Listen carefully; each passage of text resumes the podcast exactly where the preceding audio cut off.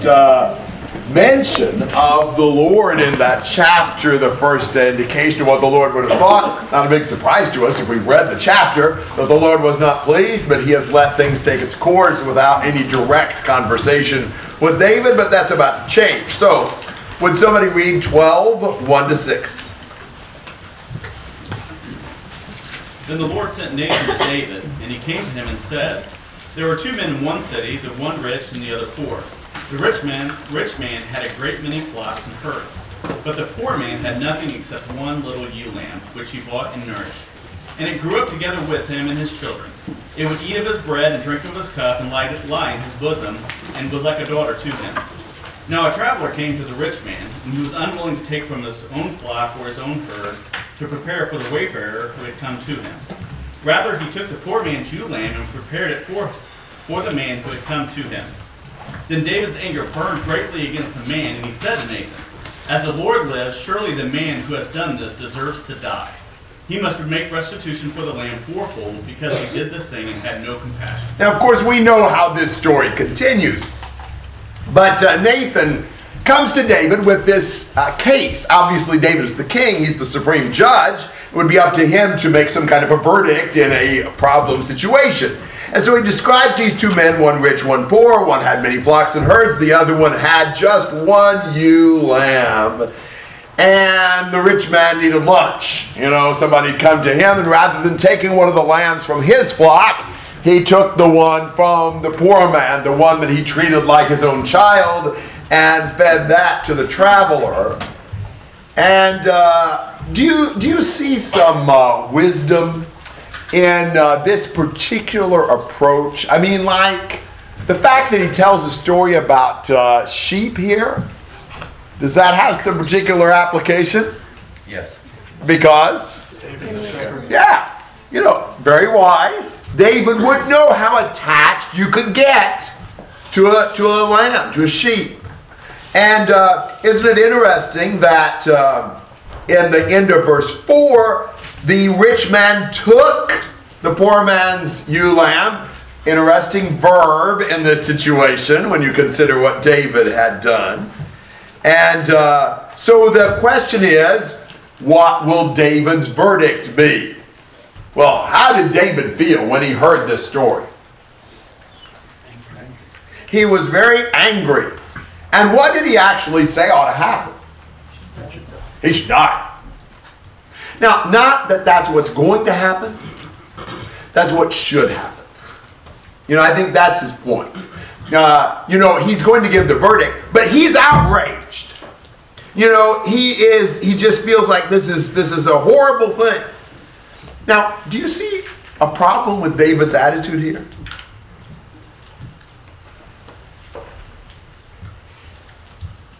That's exactly what he said. Well, I mean, how do you get that upset about somebody stealing a lamb and don't get upset about you're stealing some guy's wife and bumping him off? You know, it's like, wow. What, what hypocrisy when it comes to judging somebody else's sins versus seeing your own guilt. Nothing blinds a person to the real character of his sin as much as the fact that it is his own. That blinds us. He became angry, yet he'd committed adultery and murder. Then he gives the actual sentence. What is the actual sentence? Repay fourfold. That's odd. Wonder why he said to do that. That was what the law said. If you stole a sheep, you had to pay it back fourfold. If David knew the specific verdict in the law for stealing a sheep, you suppose he didn't know what God's will was about things like adultery and murder? You know, clearly David is an expert on the law. That's a rather obscure point, Brian. Not only did he know it, but I believe that kings were commanded to write their own copy of the law. Deuteronomy 17, that's exactly right. So presumably he had actually written it and everything else in the law at one point. He said he's got to repay fourfold. That was uh, an interesting statement. What about David? He pays for it fourfold. How so? He loses four sons. He loses four sons. Which four? Adonijah, Adonijah, Absalom, Absalom, going in reverse order, Ammon, Amnon, and the uh, baby. and the baby. Four of his own sons die. I believe this is the verdict, essentially, that came upon him. Comments and thoughts on uh, the Nathan parable before we see the application of it. Andrew. uh, in verse 4, um, it really, when it says um, that he was unwilling to take from his own flock and his own herd, it really reminded me of Proverbs chapter 5, verse 15, um, where it says, Drink water from your own cistern and fresh water from your own well. You know, he was already married, he had multiple wives, and he could have found fulfillment in that, but he chose instead to go and lie with somebody else's wife. Good point. Excellent point. Yeah. Other thoughts? Logan. Can you say the four sons that David lost again? He lost this baby. He lost Amnon, Absalom, and Adonijah. The four oldest, except for that second one that doesn't ever seem to play into the story, Chileab or Daniel. Do we have any, any any reference to? Uh, is that is that the, those four sons dying being any connection to this? No, we don't. Okay. That's strictly our assessment. But he does have four sons that die. So, you know, I, I think there's probably an intentional connection, but there's no statement to that effect at all. Chuck. I just I really appreciate God's wisdom. Um, and I- you see throughout the Bible the way people respond, like with Job and his friends, um, the way people respond by pushing them to their conclusion. Um, so Nathan didn't straight up tell David. Um, David kind of was drawn to this conclusion, uh, the, the punishment for this guy who stole the sheep. And Job does the same thing. And I just, I don't know, the way that we teach people shouldn't be I don't want to say direct. I mean, it should be direct, but where we are giving them the fa- I, I don't know how to phrase that, but where we're pushing them to the conclusion and letting them conclude things for themselves so that they really learn and not so that they're just in one ear and out the other. Nothing like a parable to really bring the truth home to a guy in this situation. I think it was a very wise approach. You see the parallels, and then it's hard not to see the application to yourself. Shows a lot of wisdom. Beto. Um, just just seeing the reaction of David reminds me of people and how they say, "Why do we need God for morality? We can make our own morality." And here goes David saying, "Oh, that man deserves to die. He doesn't know he's sentencing himself." Well, the judgment of God is different. Yes. It's more righteous judgment. Judgment he has because he has a plan. So why do we need God for um, morality? Because He knows in the long run what's best, and that's why He gives us the law, the law that we follow. Um, so I I see this as a great example of why our judgment is should not be the basic, uh, the basic of our morality. It should be God's. Good point. Amen. So look at the application 7 to 14.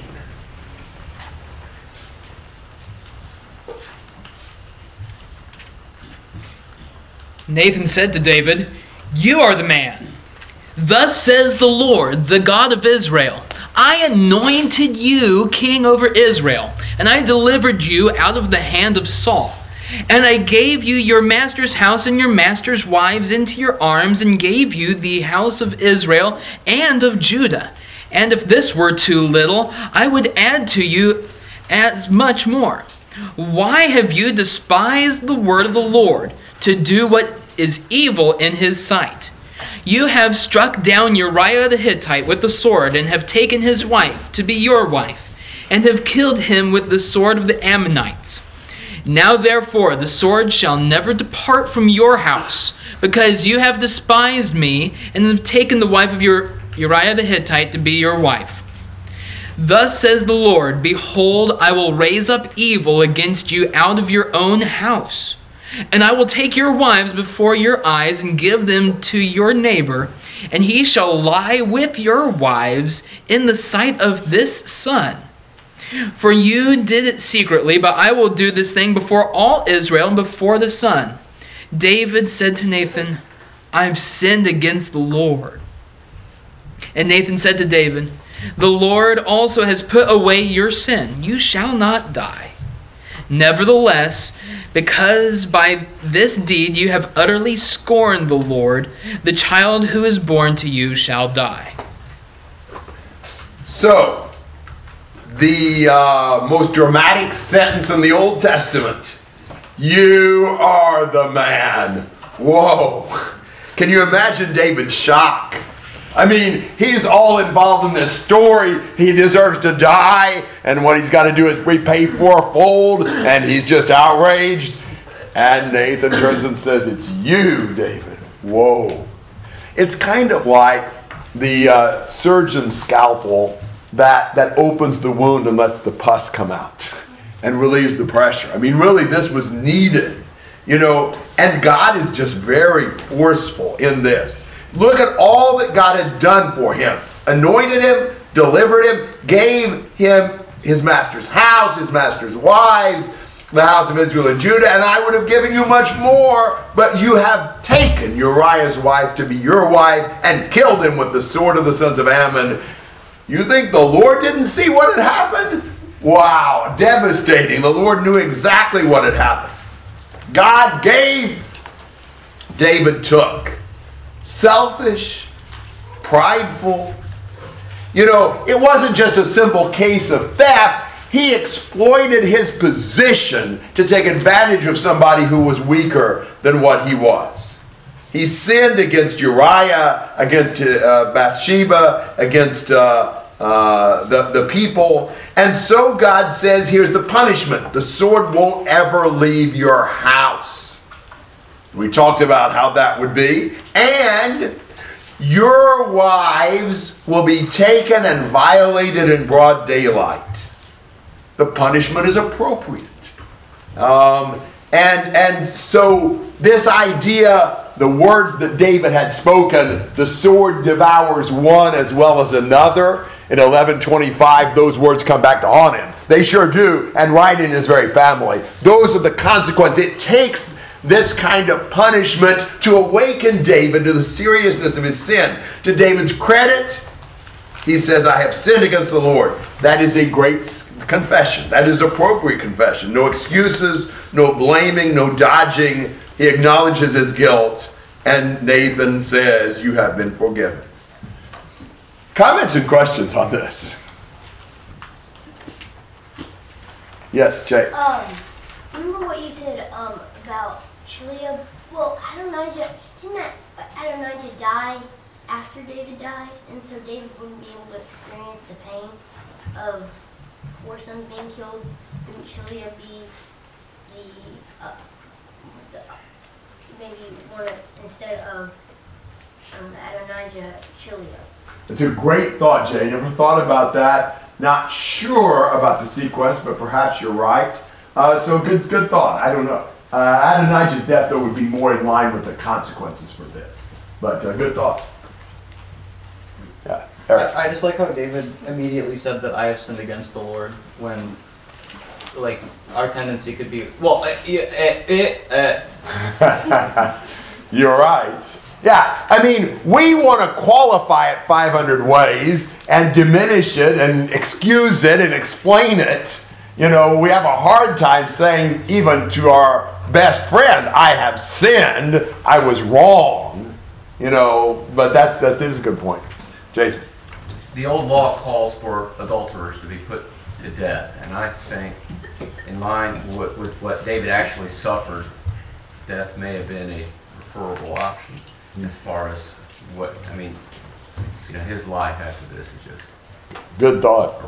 Yeah, good thought. I agree. Yeah. Uh, And I just like the way that, that David just, you know, finally admits that and said, I think that's the way that we should um, try and realize or ask for forgiveness. You know, too many times we say that we have sinned, and then we have, but just because you know, something happened, like he could have said, but Bathsheba was outside, like dating me, she was supposed to. But like the really attitude we should have is just, I have sinned, and not make any more excuses, just realize that we have uh, done wrong. amen. Good point. Logan. Uh, I have two questions.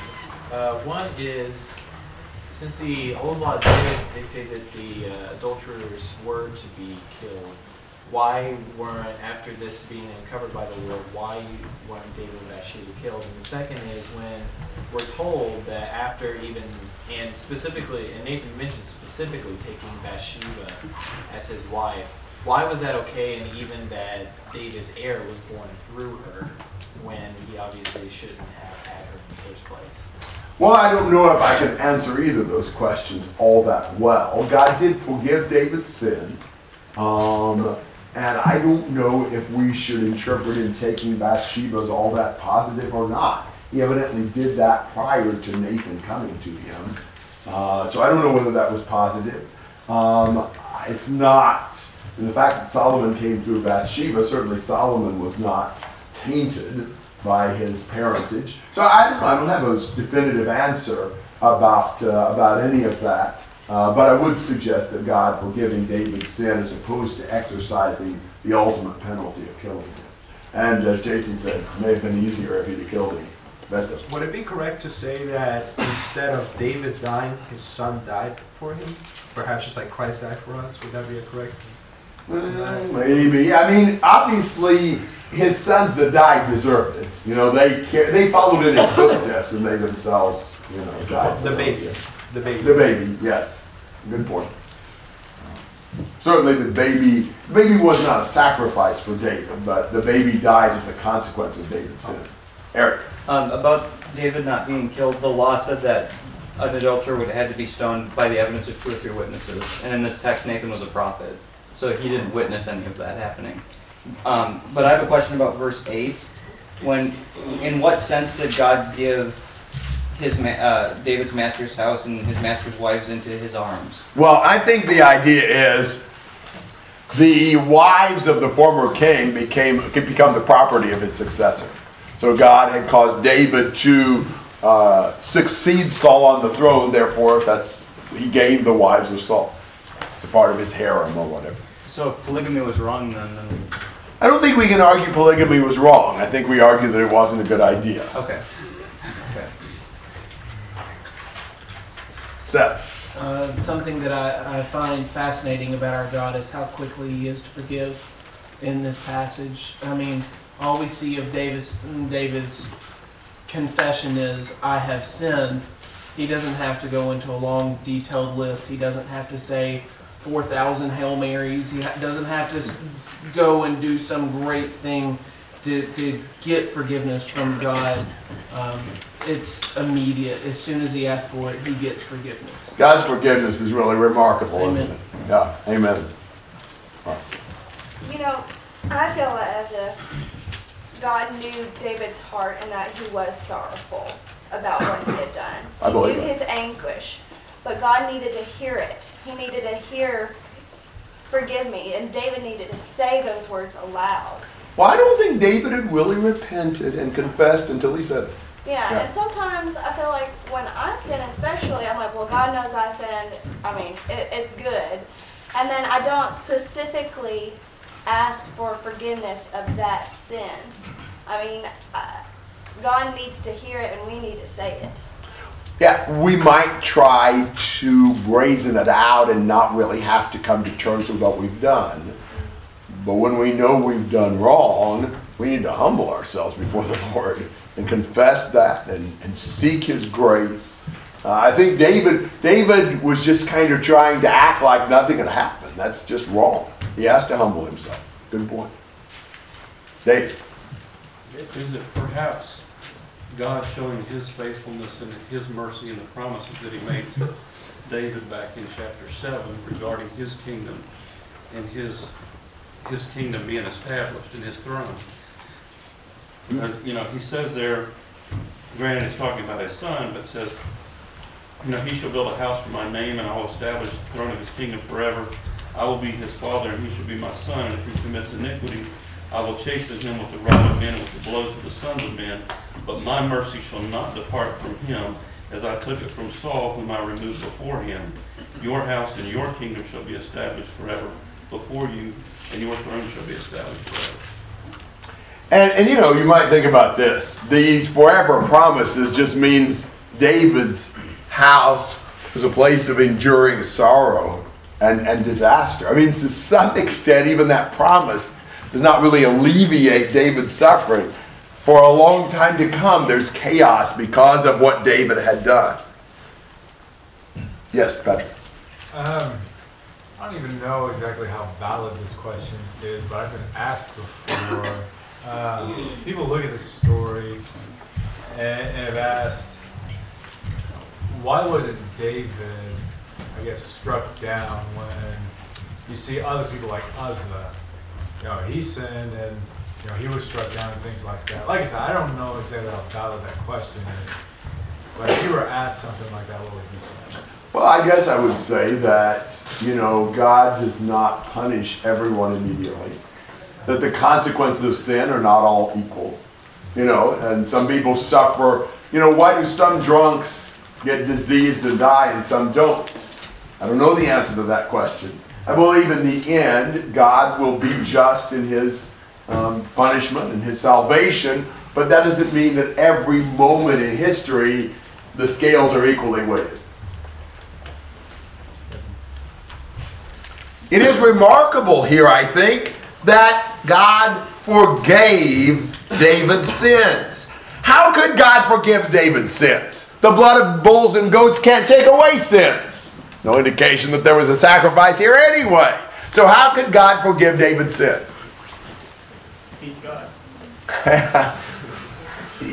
yeah.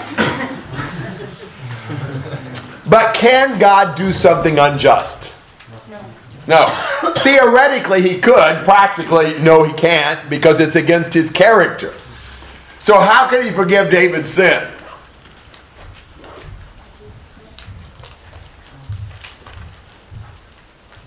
Perhaps it was that David, in a sense, sacrificed himself through his heart.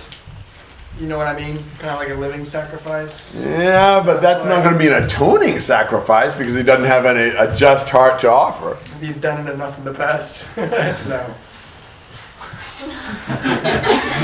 Brian. This isn't an answer, but it would, Jesus forgave people before he died on the cross somehow. So I don't know. Maybe we can draw something from that. I don't know. Okay. There were others forgiven besides David before Jesus' death, like those that Jesus forgave before his death. And weren't there others still? So, how could there be forgiveness before Jesus died? Ever, did, did God forgive David's sins? Well, I mean, Hebrews talks about how they're commended for their faith. So, I mean, and I feel like didn't David offer sacrifice later on? Yes. So, I mean, But can the blood of bulls and goats take away sins?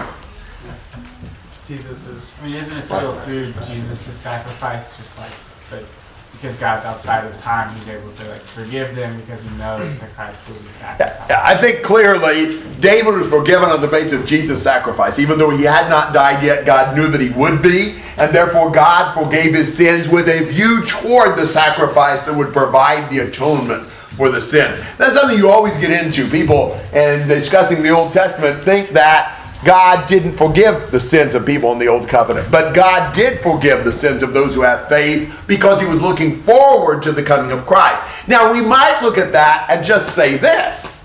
You know, forgiveness in David's case just doesn't seem right. It doesn't seem fair. David should have suffered, he should have paid the price. Forgiveness is always unfair. That's what makes it grace. It is not a matter of justice. Don't say, well, I, you know, I'll trust God's forgiveness because He's a just God. Well, if He acted only on the basis of justice, we would all be condemned. It's by His mercy and grace that He's willing to forgive. You say, well, but He doesn't deserve to be forgiven. That's right. No one deserves to be forgiven. No one can pay the price for their sins. Eric. What would you say then about 1 John 1 that says that if we confess our sins, he's faithful and just to forgive our sins? He will uh, keep his promises. Okay. He will do what he said. Not that forgiveness is an act of his strict justice. Okay. An act of his strict justice would be condemnation for sin. Okay. Yeah, so that's something to think about with this good passage. Remember this. Think about this. Now that David's been forgiven, Will his will there be uh, a sword in his house where his wives be violated now that he's been forgiven? Won't that eliminate all the bad things that were going to happen because of his sin? Why not? Sin carries with it consequences, though forgiveness may have been granted. Sin is so powerful that its consequences are suffered even after the person has, be, has been forgiven. You know, sin separates you from God, and sin brings terrible consequences in this life. When you're forgiven, the separation is canceled, but the consequences remain. That ought to help us. It ought to deter our rash acts. The pain of the suffering of the consequences of our sins is very healthy it will it will help us not do the same thing again. So he does suffer these consequences. He has been forgiven. Psalm 32 is clear. David speaks about the wonderful blessing of receiving forgiveness. It's clear in the context he had received it. That's a passage used in Romans 4 to defend the idea of the justification by faith. What David experienced, the forgiveness of his sins on the basis of his faith. Comments and questions? Uh, through verse 14. Seth. David's life isn't the only one who's isn't the only life ruined uh, because of the sin. First one obviously is Uriah. His life is, is cut short, and so many other people um, never think that your sin, even how private you think it may be, that it only affects you. Uh, it will affect others um, one way or another. That other other people's lives will be hurt, be destroyed anyone who looks up to you when your sin comes out, um, it will, it has devastating results, uh, especially when when people do look up to you. Um, you can't avoid the consequences of sin. I mean, there are there are some ill effects sin has, and it, you won't stop that. You know, forgiveness or no forgiveness. Kimberly. I just love how he didn't give up on David we are usually the ones who give up on God, but He never gives up on us. And when we fall away, He's like trying to bring us back. You know, so. Yes, amen. All right, 15 to 23.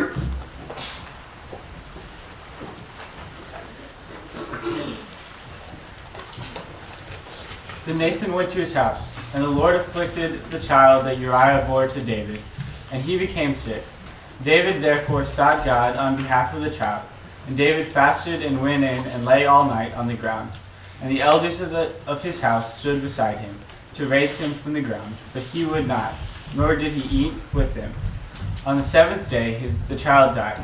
And the servants of David uh, were afraid to tell him that the child was dead. For they said, Behold, while the child was yet alive, we spoke to him, and he did not listen to us. How then can we say to him that the child is dead? He may do himself some harm. But when David saw that his servants were whispering together, David understood that the child was dead. And David said to his servants, Is the child dead? They said, He is dead. And David arose from the earth and washed and anointed himself and changed his clothes. And he went into the house of the Lord and worshipped. And he went to his own house. And when he asked, they set food before him, and he ate. Then his servant said to him, What is this thing that you have done? You fasted and wept for the child while he was alive. But when the child died, you arose and ate food. He said, While the child was alive, I fasted and wept, for I said, Who knows whether the Lord will be gracious to me, that the child may live? But now he is dead. Why should I fast? Can I bring him back again? I shall go to him, uh, but he will not return to me. Okay. So the child of uh, David and Bathsheba is sick. Sin has consequences to other people, even to innocent people who may suffer as the result of my sin. He is sick. He is dying. What is David do- doing during that time? Fasting and praying. Fasting and praying. The child dies. They're afraid to even tell David. You see how torn up he's been when the child was only sick. Will he, what will he do when the child dies? But David realizes they're whispering. he knows what that means. And what's David's reaction when he knows that the child has died? gets up and acts normal, which really bewilders them. But his idea is prayer and fasting has a chance while the child is alive. Once he's dead, he's dead. Prayers for dead people do not help, they're futile, they're empty. And so he's done all he could. He can't do any more. He might as well go on about his daily life. Interesting perspective on that. Um, but, but very true. God fulfilled the threat. The child, he said, would die, and the child has died. Again, devastating consequences because of man's sins. Comments and questions on that? Yeah, Al. Uh, well, I do see a lot of faith and trust in him at this point. You know that he said, you know, God could heal him. You know, having faith in God that He can do all things. But at the same time, God did just say, "Your son will die." Yes. So it's kind of like, you know, I don't think God's going to waver on the matter. He said it. It's it's going to happen. He did not waver, did he? Cameron. And even in that, though, couldn't he raise him from the dead? So why does he stop? Why does he not keep praying and think, well, God can bring him back? Wasn't a common event. uh, I, and I don't know, is there any case of resurrection prior to David? I don't believe so. So he might not. It might not even have occurred to him. Right. Do you think that sometimes after sin, um, you can have forgiveness, but then you can also pray for at least not the consequences to go away, but the consequences to maybe be lighter, be reduced? We can certainly ask that. That may or may not be the Lord's will. David. We've kind of danced around this, uh, but his his attitude through this, I think, is very important to notice and to look at. That, um, like we said, he's he's still showing trust in God, but his attitude toward this is God is in control. I'm going to pray. I'm going to try to change God's mind. But God has said what what He would do, and then when when the child died, he realized there's nothing more I can do. So he picked himself up and he went on. And I think we have to do that a lot of times. There's a lot of things that happen to us in this world that we don't like the consequences and the uh, that we just don't like that happen, and we want them to change. But ultimately, we don't have control over those things. Yeah, good point. Accepting reality. Yeah. Yeah. Um, okay. I think also something that's admirable about David throughout Second Samuel is that even when God's will doesn't match up with his, I mean, obviously he did sin with Bathsheba, but he's he is willing to accept it, to be like, your will is greater than mine, and even though it's not comfortable for me, it's not ideal, he accepts that. Good point. Yes. Logan. Is verse 23 indicating that David has an understanding of heaven and eternal life at this point, or is that maybe referring to something else? Maybe. I do think there are some indications throughout the Old Testament that men had some contact, concept of life beyond the death. Um, there's several things in Psalms and Proverbs that indicate that to me. So maybe he did think that. I wouldn't rule that out.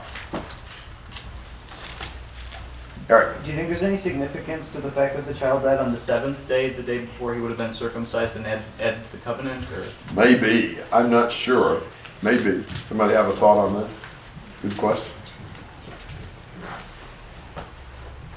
Other thoughts? Yes. I appreciate that even though he had been fasting and hungry, so the first thing he did is he goes, he cleans himself up, and he doesn't go eat. He goes to the Lord first. Yes. And it's just his priorities.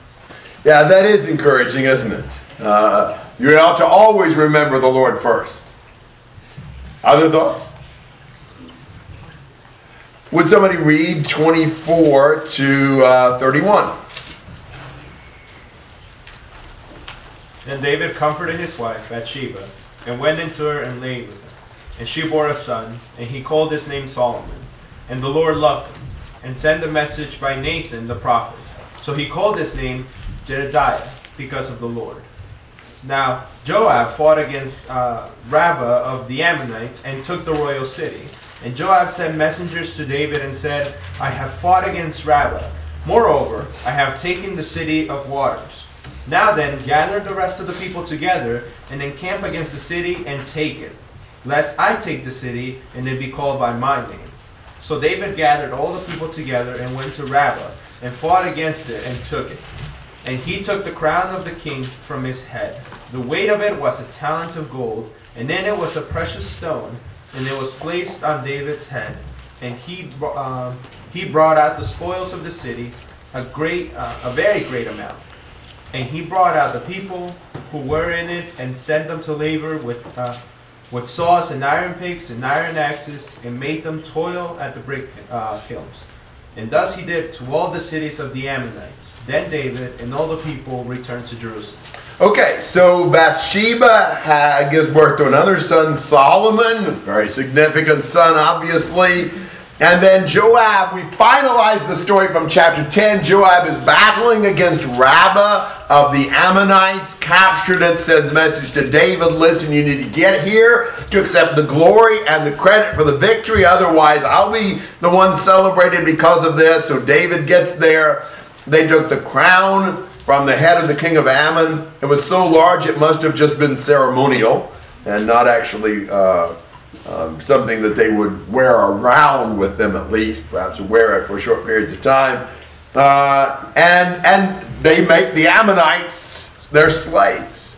So they win the victory of the battle that was started back in chapter 10 because of the uh, you know suspicions toward the messengers that David sent to comfort Hanun over the death of his father. That was the beginning of the story. Now this is the end with David and Joab gaining the victory over the Ammonites. Comments and thoughts, Chuck. Up until 24, there's no acknowledgement of Bathsheba as David's wife, and then what, what changed? I mean, obviously David repented, Well, there's not a lot of mention of Bathsheba up till then after David married her. You know, he marries her in 1127.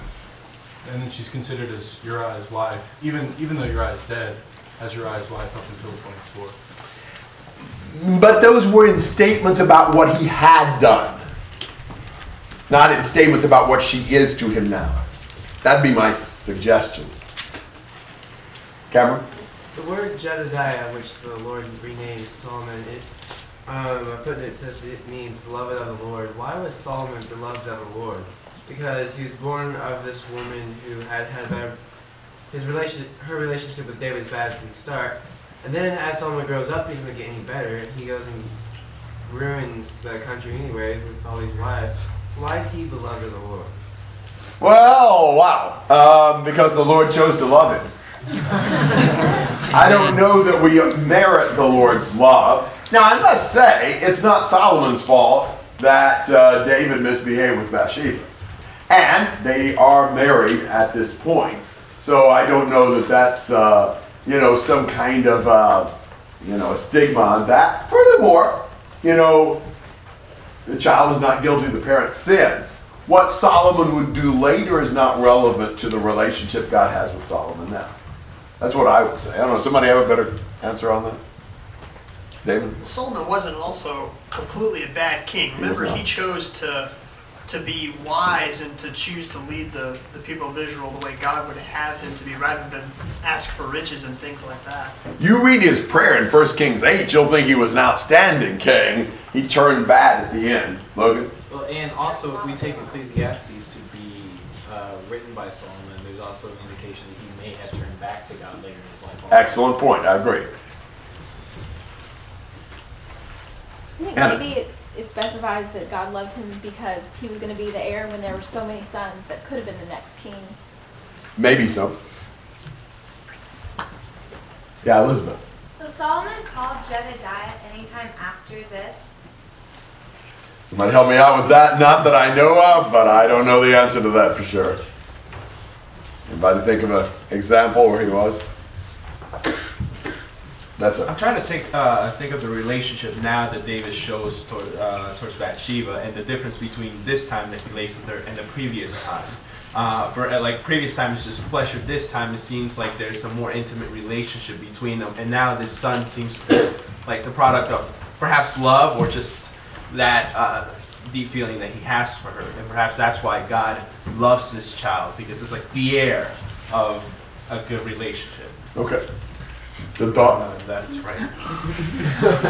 Kimberly. Um, there's just so many blessings that come, like when we repent. And that is, like, we see that here with David, when he repented, there was many blessings that, you know. came So much better to repent and not keep trying to cover up and flee from what you've done. You're right. Some painful consequences, but it was well worth it. Other thoughts? Okay, Alex is going to lead us in a few